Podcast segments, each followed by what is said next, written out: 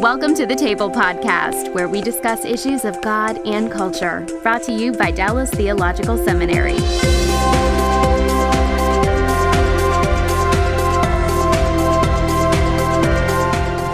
All right. Uh, I haven't told you the topic yet. We'll work our way there. Uh, I'll go through my. Uh, our guest today is Dr. Christina Crenshaw, lecturer of English at Baylor University in Waco. So she drove up uh, to do this today. But she also is a fellow at the Hendricks Center. She's worked with us over the past couple of years, and uh, and we're gonna. Our topic today is going to be human trafficking.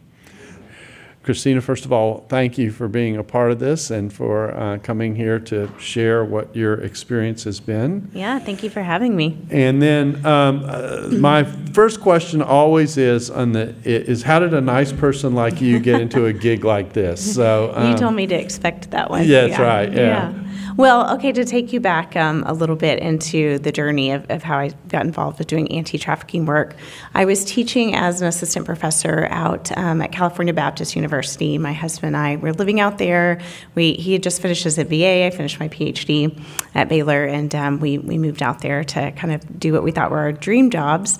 Um, was two years into the tenure track and um, realized that I was expecting my second son within 21 months of the first one. So, two kids under two, and there was not a maternity leave policy.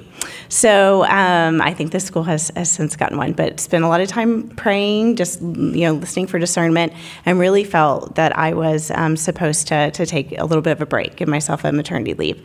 Um, and so in, you took a maternity. I leave. so I took maternity, I took a year long maternity leave. Yeah. But I but you know the Lord the Lord knows me, and um, He knew that I needed something to work on, something a little bit outside the home to re- to really feel like I was you know flourishing in that season.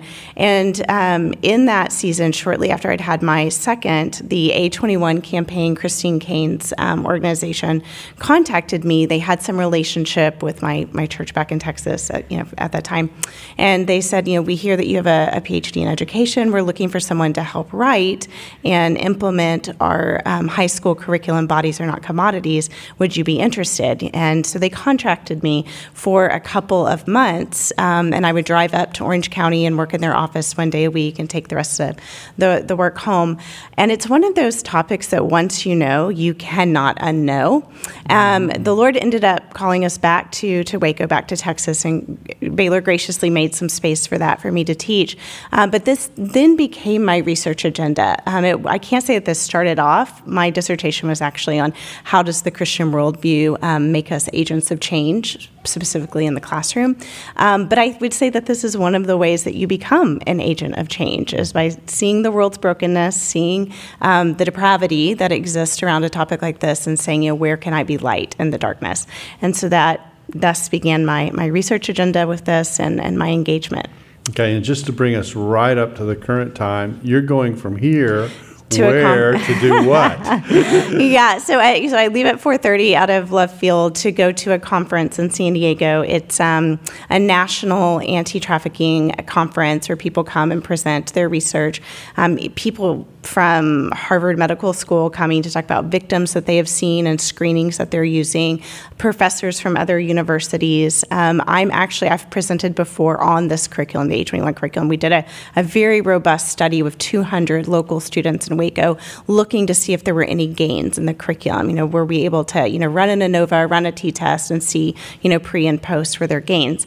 And this time I'm actually happy to present on our coalition. We have a really great um, coalition in, Waco, Texas, and it, it takes a team of people. This is not something you can combat in a silo. So, looking at the, the different grants that we've received, um, we really do have one of the leading coalitions in the nation. We've, we've gotten over $3 million of grant money from the Department of Justice and our Texas governor's office, which is another conversation we've had about what does that look like for the Sacred, this anti trafficking organization planted by a church, started, you know, as by a church to engage these, you know, secular, so to speak, public spheres of influence, and how do they play well in the sandbox? So it's been fascinating to see that happen. Okay, so let's let's take a dive into the topic. Now, most people, when they hear human trafficking, they're probably thinking, "Oh yeah, that happens overseas." uh, you know, um, that that's in other places far away. That doesn't happen so much here. Yeah. Um, Simple question: True or false? false. Uh, human trafficking happens everywhere, and Texas is actually the the second largest state for trafficking. California being first.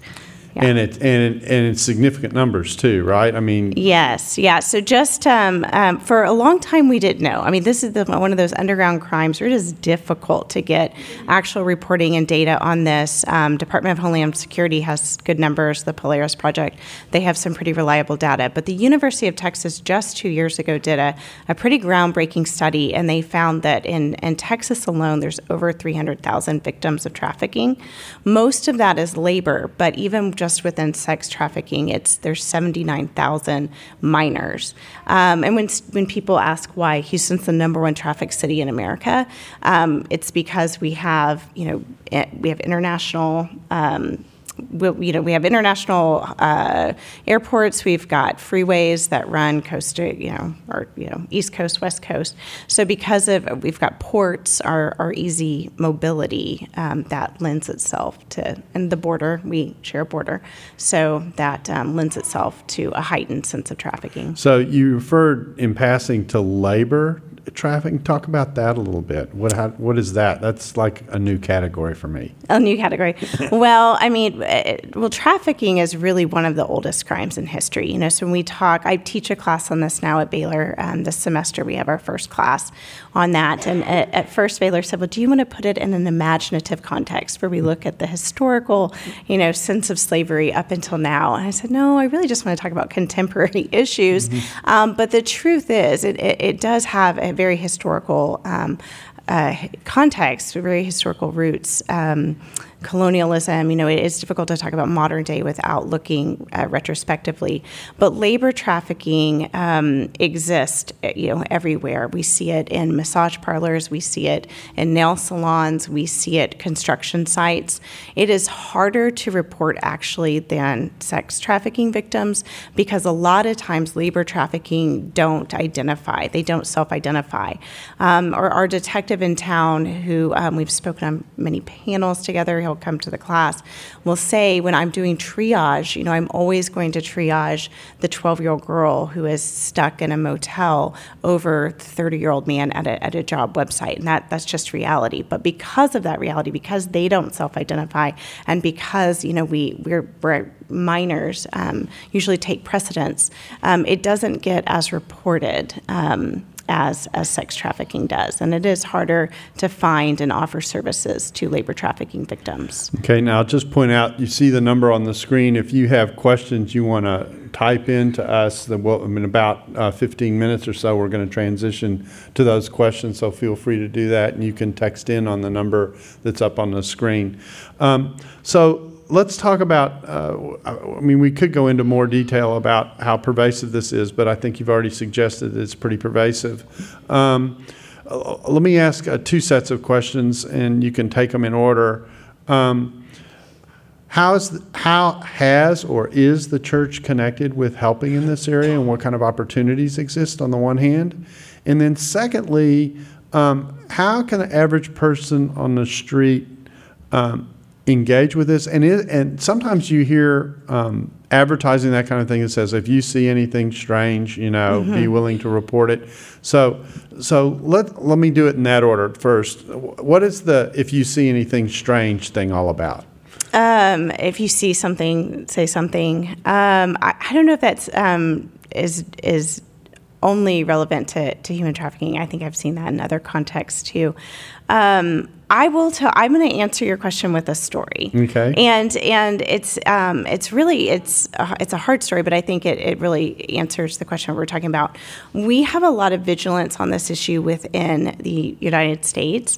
I've done a lot of international travel. I've you know done mission trips to Uganda and um, even just you know down to Mexico to Greece.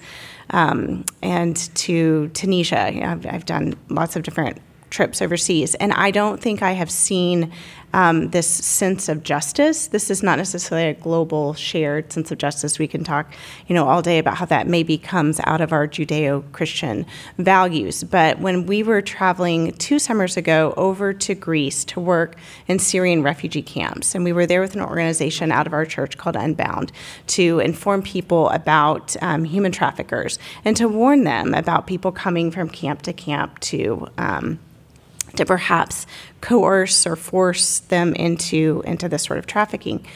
Um, we were on our way back. We were leaving Thessaloniki, going to Greece, and then going to DFW. And my husband and I witnessed a girl um, in line at the airport that we were we were fairly certain was being trafficked. And I'm not an alarmist. I'm, I'm actually usually one to kind of you know take more of a I, I was just a little more hesitant because of my training. And so I kept trying to rationalize, like, surely not, surely not. Um, but she's 12 years old, scantily dressed, and she's with a man who's in his 40s, and he is inappropriately touching on her and kissing her in line. And so everyone sees it but looks away. No one wants to address it. So I go up to the gate agent and I say, "Hey, do you see what's going on?" And she, I, I, think she was more, you know, more perturbed and annoyed that I pointed it out. But she called security, and um, when security came, the girl ran through the airport. She took off running, and that's when my husband and I noticed there was a spotter in line, and he went after her. So the three of them go and talk to security, and whatever their story is, it checks out because they let him go. But then they are on our plane, and we're watching the whole time, and I am just grieved in my spirit. And I'm just, you know, I'm praying, what do I do? What do I do? And I think, okay, well, when she gets up to go to the restroom, I'm going to go back there. But he went back there too.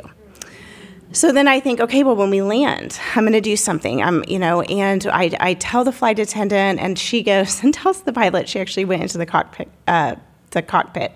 Um, and they're like, we can't do anything. And we land, and I think, okay, well, when she goes into the restroom, but he stood in the doorway of the restroom. Um, and, and I remember watching her leave the airport and just go off into the abyss and, and feeling so defeated by that.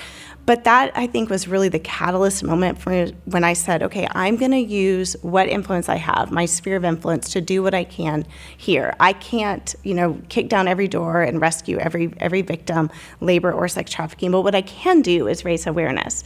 And so that was a very empowering place for me to say, okay, this may not be within my domain of control, but but this is. I can talk about this with my students in my Baylor classes. I can go to conferences and present research. I can partner with the church that says we want to start a coalition in our city that looks like bringing light into dark places.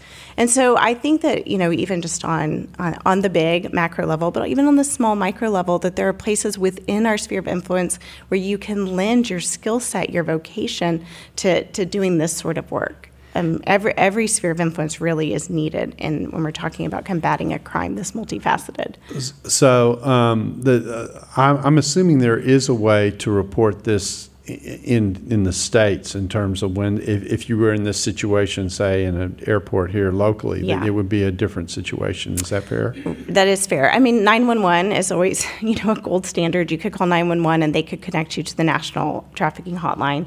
I don't have the National Trafficking Hotline number memorized, but there is there is one where you can report.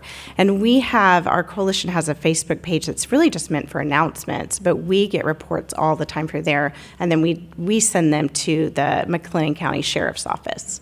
So um, I, I would say if you see something and you're suspicious, to report it. But I would also say that not everything you see. I mean, some of it is just abject poverty or drug abuse, um, and those are populations that are most vulnerable to trafficking. But I see all the time, you know, in, in rougher parts of, of Waco, the, the places where we really go to minister, um, situations that are just heartbreaking. Um, but it's not necessarily trafficking. It could it could be a number of other things. Okay so let's talk about churches and their involvement. And, let, and maybe the way into this is to say uh, you've mentioned the organization that you were originally connected with.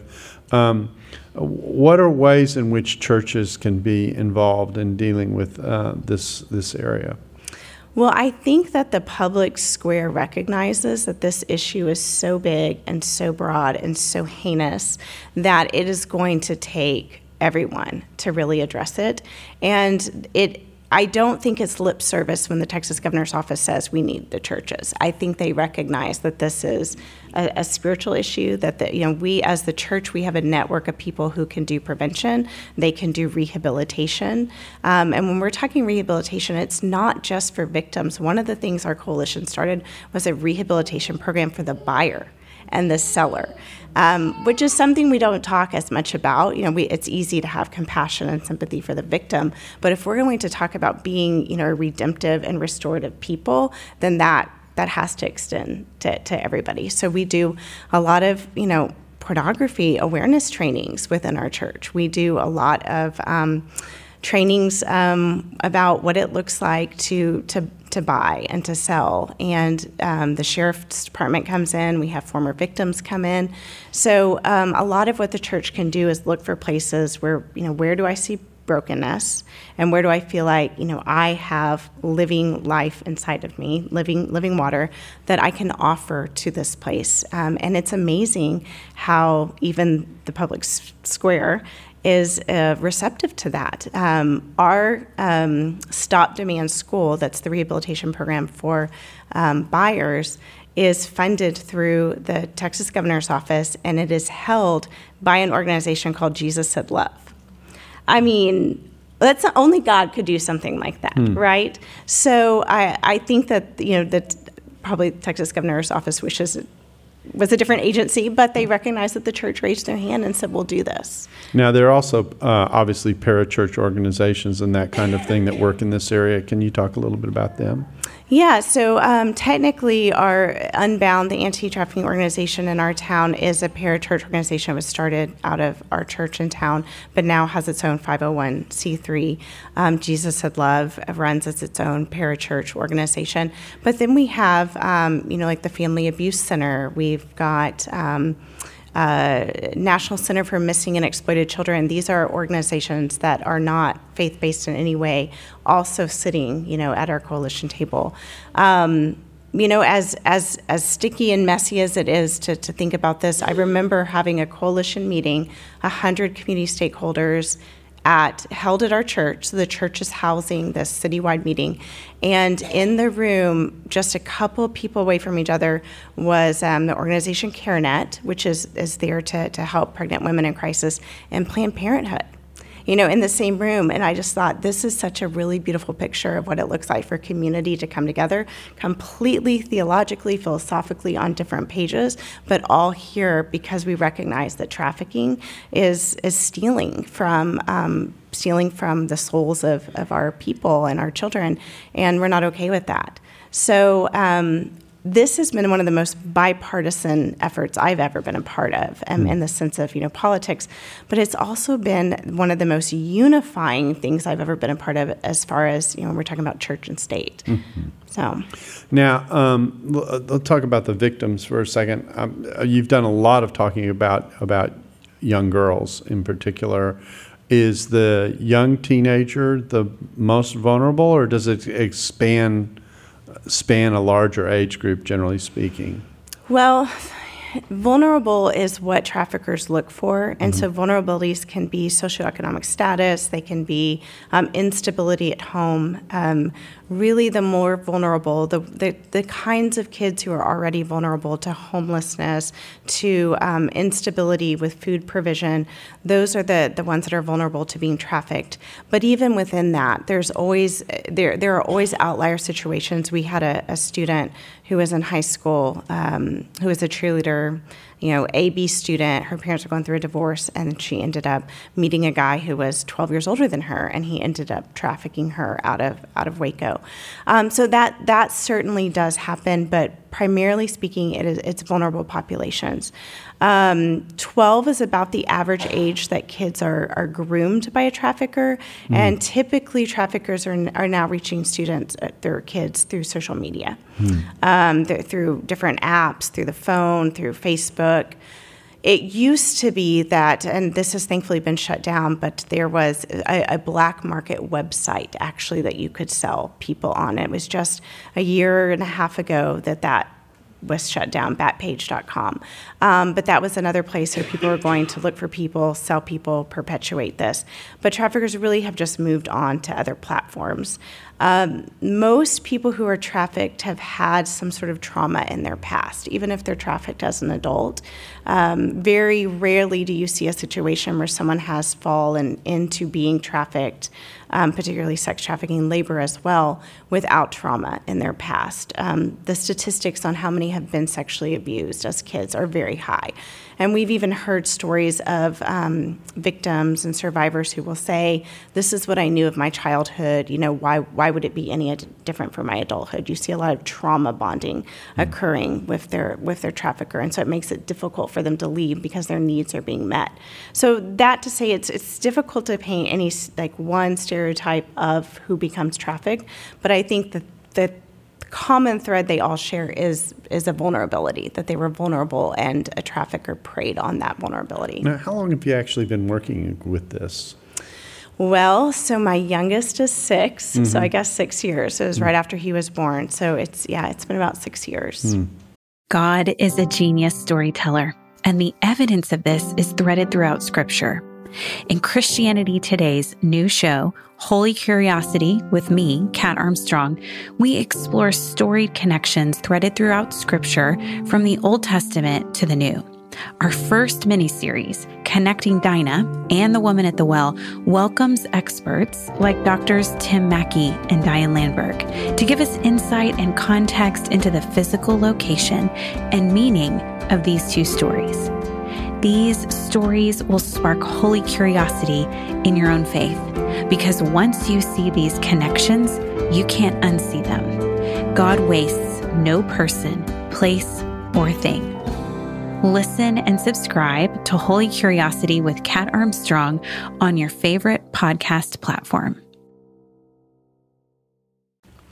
Okay, well, let me turn to some of the questions now. Um, uh, uh, here's this is a question I guess aimed at what someone might be called an idealist. It says, "Do you believe that the End It movement's goal of seeing human trafficking end in our lifetime is realistic?"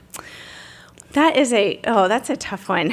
I, no one wants to say no to that, right? um, I would say there a, a friend of mine, uh, Victor Boutros, who started um, the Human Trafficking Institute in D.C., um, a Baylor graduate. He and his partner uh, John Richmond, who is the ambassador to Trump for, for anti trafficking work, started this organization. And he says his goal is to decimate human trafficking because DESA, meaning the word, you know, 10, 10%. So his goal is to eliminate global trafficking by 10%. So that feels like a much more attainable, realistic goal. Um, I do think for purposes of the passion movement, which is what you know End It movement is coming out of, um, it really does rally students. You know, my students aren't quite as interested in the measurable outcomes as they are the movement. Um, so I, I really am thankful for the movement behind anti-trafficking work. Can we obliterate it? I mean, we haven't in all of human history, but I do think that we can make a difference. I, I agree we can decimate it. Mm-hmm. Yeah. Is there a technical difference between labor trafficking and slavery? Well, we call human trafficking modern day slavery. So I would say, in those semantic senses, you know, probably not. Um, trafficking itself, there has to be an element of um, force or coercion coercion um, or fraud. Those are the three definitions, and that somebody has been exploited for profit. Um, so, Texas, for example, has very clear definitions on the difference between. Um, sort of illegal immigration and trafficking. Now, the areas are very gray. You know, it, oftentimes somebody comes willingly and then they are, you know, forced or tricked or, you know, or um, and become trafficked. So that happens often. But for purposes of definition, someone who voluntarily comes versus somebody who was was dragged, it, it has a difference in, in what we would consider trafficking. So what I, I, take it that the difference is is that in some cases the offer is um, uh, an, an, offer of money for, theoretically for for services rendered, and then the services change, if I can say it that way. Right. That and that often happens. Um, you know, they'll pay a coyote to come across. That coyote ends up becoming the trafficker or sells them to a trafficker. Trafficker withholds their their papers um, and then forces them to work back for a wage, a bonded debt, and they aren't able to ever really climb out of that bonded debt. We had a case just last summer in Waco. It was um, the restaurant was called the Vegas Buffet, and it always looked suspect, but people would go there, you know, eat there, um, and our sheriff's department did an undercover operation sting where they went in several times looking for certain things and it turned out that the the people who were employed there were victims of labor trafficking. They had had their um, passports confiscated. They slept on mattresses in the back and worked 12 hour shifts for 6 days a week. And so that was a clear example of labor trafficking. That mm-hmm. is not what they thought they had signed up for. And then often with an illicit massage parlor we'll see that too. Labor trafficking forced to work, but then also this concentric overlap with, with sex trafficking. So, yeah. And then you, uh, uh, in telling that story, you talked about a coyote. So I'm saying some of the some of the instances involve the way in which immigration is handled and takes place and the vulnerability of a person coming into a new culture with no resources, right. et cetera, and they're just looking to be able to to survive. Right, and then they don't always know where to go for help. Yes, so it is true that some people come under what they assume are authentic um, circumstances and then um, end up being tricked and trafficked and trapped. So that that certainly does happen as well, um, particularly with labor trafficking. Hmm. Yeah. It says, are the instances of kidnapping or women being followed in public as prevalent as social media um, makes those seem? If so, what are the best ways to be on guard? So I have heard our uh, sheriff's department answer this. Joe Scaramucci is our human trafficking detective. And he would say that no, it's not nearly as prevalent as social media makes it out to be. Um, it's not that kids are not kidnapped. You know, I grew up in the 1980s and 90s. Stranger danger assumed everybody was out to to kidnap me. It never happened. Um, but I was thankful that there was this sort of vigilance and you know, like making sure that I stayed near home and my parents and knew where to go for help, that sort of thing, because it does happen. But that's not the the primary way that people are trafficked. Um, typically, these are kids who are runaway. One in five kids who are um, in the CPS system will be um, approached by a trafficker and, and then often trafficked. And that actually is a statistic that makes me really sad because those are kids that we even have tabs on in our system, in our CPS system. Um, but because they've fallen through the cracks, they've again have these vulnerabilities and nobody is, is really meeting that need. The, that is what traffickers are looking for. And they end up befriending them. We call it grooming. They become friends with them, kids become dependent on them. We even have this term that we really we use within our, our, our circle of um, of conversation with this, but they call it survival sex, where a minor will actually choose to sell herself, but then, of course, she's under 18. It wasn't a choice. We still deem it trafficking. But it's this exchange for getting their, their needs met, whether that's Maslow's hierarchy of emotional needs or we're talking actual food, shelter kind of needs. Um, so we, it's a very convoluted, complicated situation. Um, but rarely is someone just kidnapped. It, it really is more they befriended them and then ended up exploiting them. So, so sometimes at the front end, it can look like there's consent when in fact there isn't consent. Right. And just to be clear, if they're under 18, it doesn't, doesn't matter. matter. Yeah. Right. Yeah. By terms of legal definition, it mm-hmm. does not matter. Um, here's an interesting question. Um, is it appropriate or helpful to ask a nail technician or massage tech, et cetera, if they're working there on their own free will, and if the answer is no, then what? What would be the next steps? That is a hard one. Um, I mean, hats off to this person for being brave enough to ask that person. Um, I think, you know, you border on you don't want to be offensive, you know, if they are there and they're not under some sort of, you know, um, suspicious auspice or guise, you know, they're there by their own volition.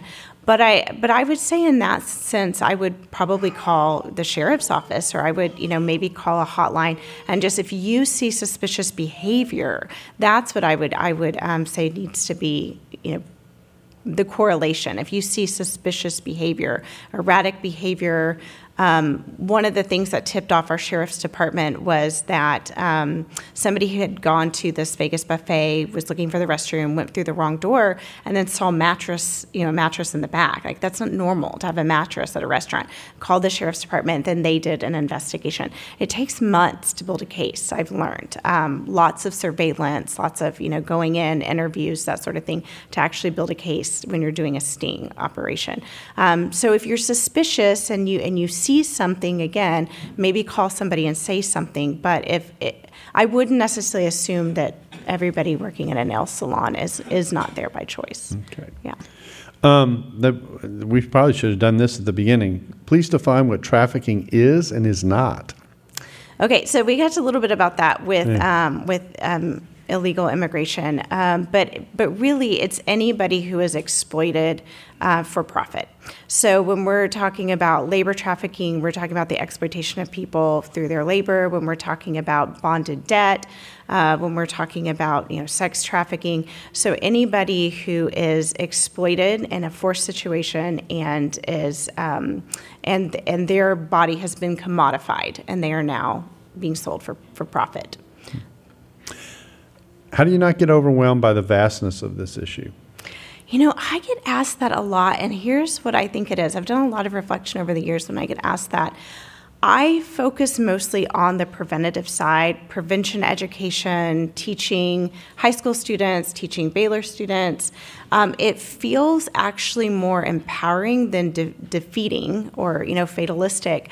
I will say that I do have to take breaks. I get articles sent to me all the time, um, as you can probably imagine. You know, friends and colleagues. Um, you know, read one at the beginning of the year, Washington Post, about how the FBI is asking every entity with which it works for help. They are so overwhelmed with the amount of images online that they can't even keep up. So they're having to enlist um, other tech agencies for help. Um, and so I think that, that it does get disheartening, but I, I pause and I come back to um, this place where I say, this is redemptive and restorative work.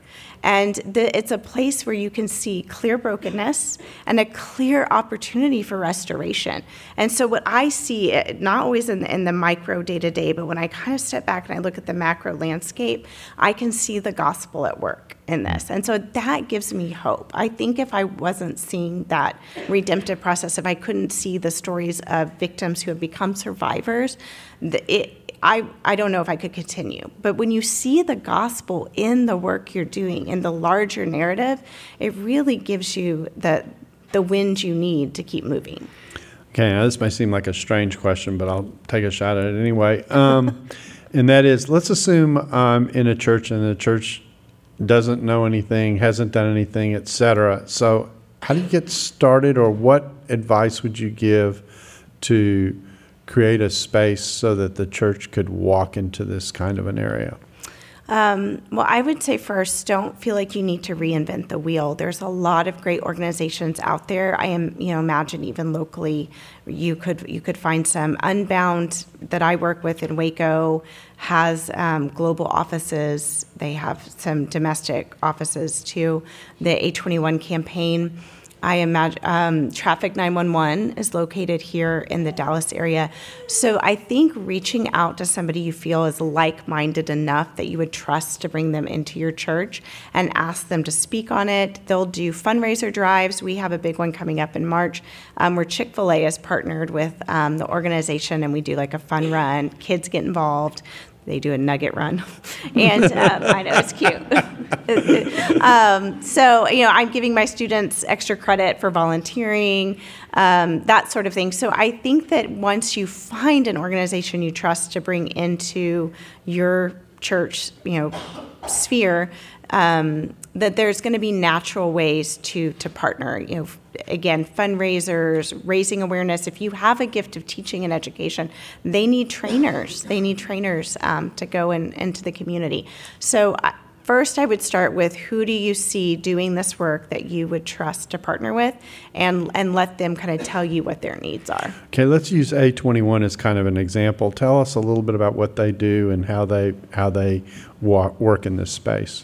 Yeah, so A21 is their headquarters are in um, Orange County, but they work globally. I want to say they have about 15 different offices globally.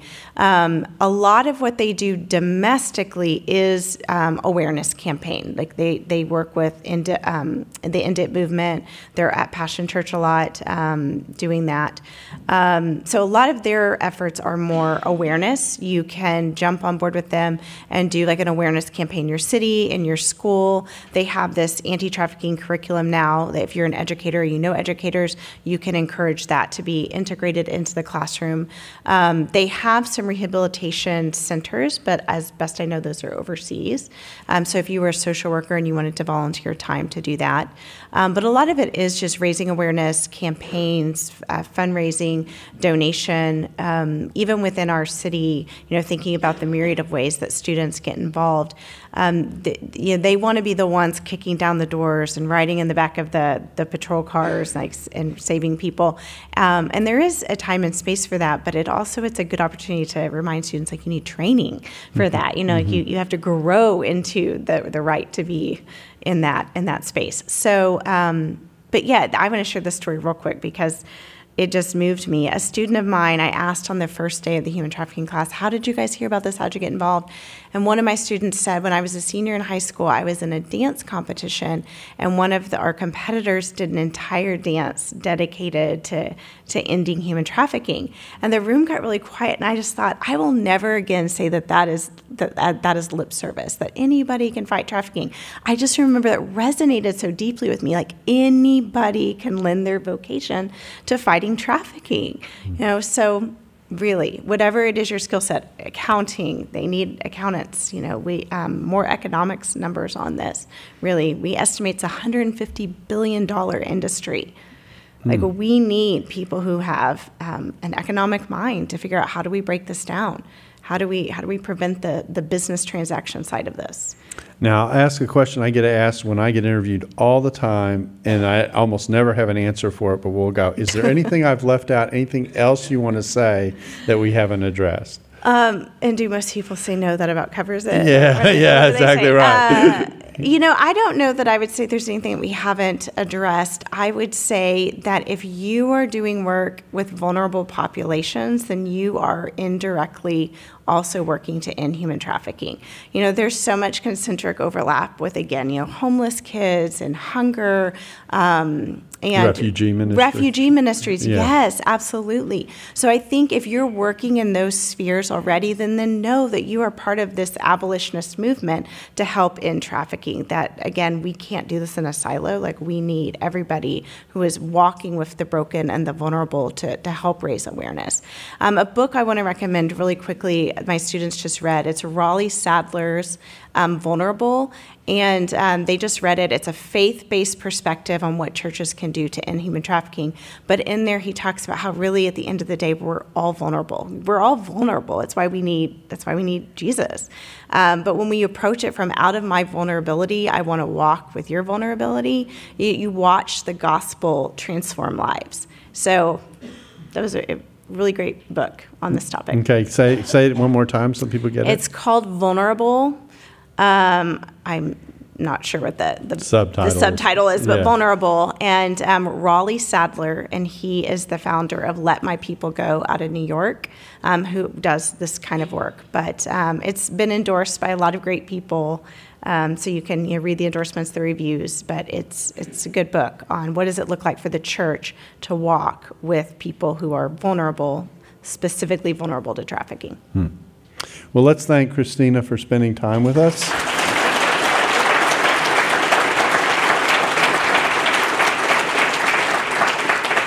Wish you well as you address the conference and Thank trust you. that that'll go well. And um, it's been great to have you as a fellow on the on the Hendricks Center team. Thanks. It's an honor to be here.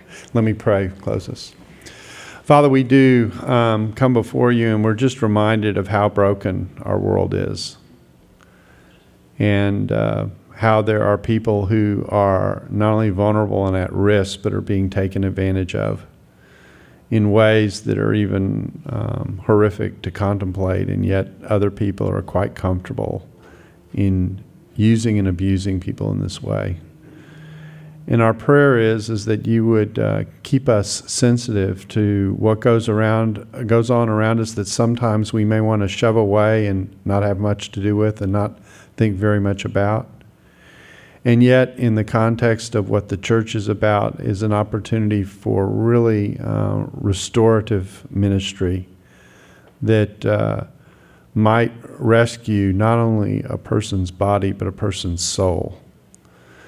And so we ask you to make us sensitive in this regard and to uh, encourage our communities to think about an area like this something that's so pervasive and that uh, in doing so, we might bring honor to you and in the process of, of seeking to be of help, uh, see people rescued out of a trap that is so debilitating. We ask these things in Jesus' name. Thanks for listening to the Table Podcast. For more podcasts like this one, visit dts.edu slash the table. Dallas Theological Seminary. Teach truth, love well.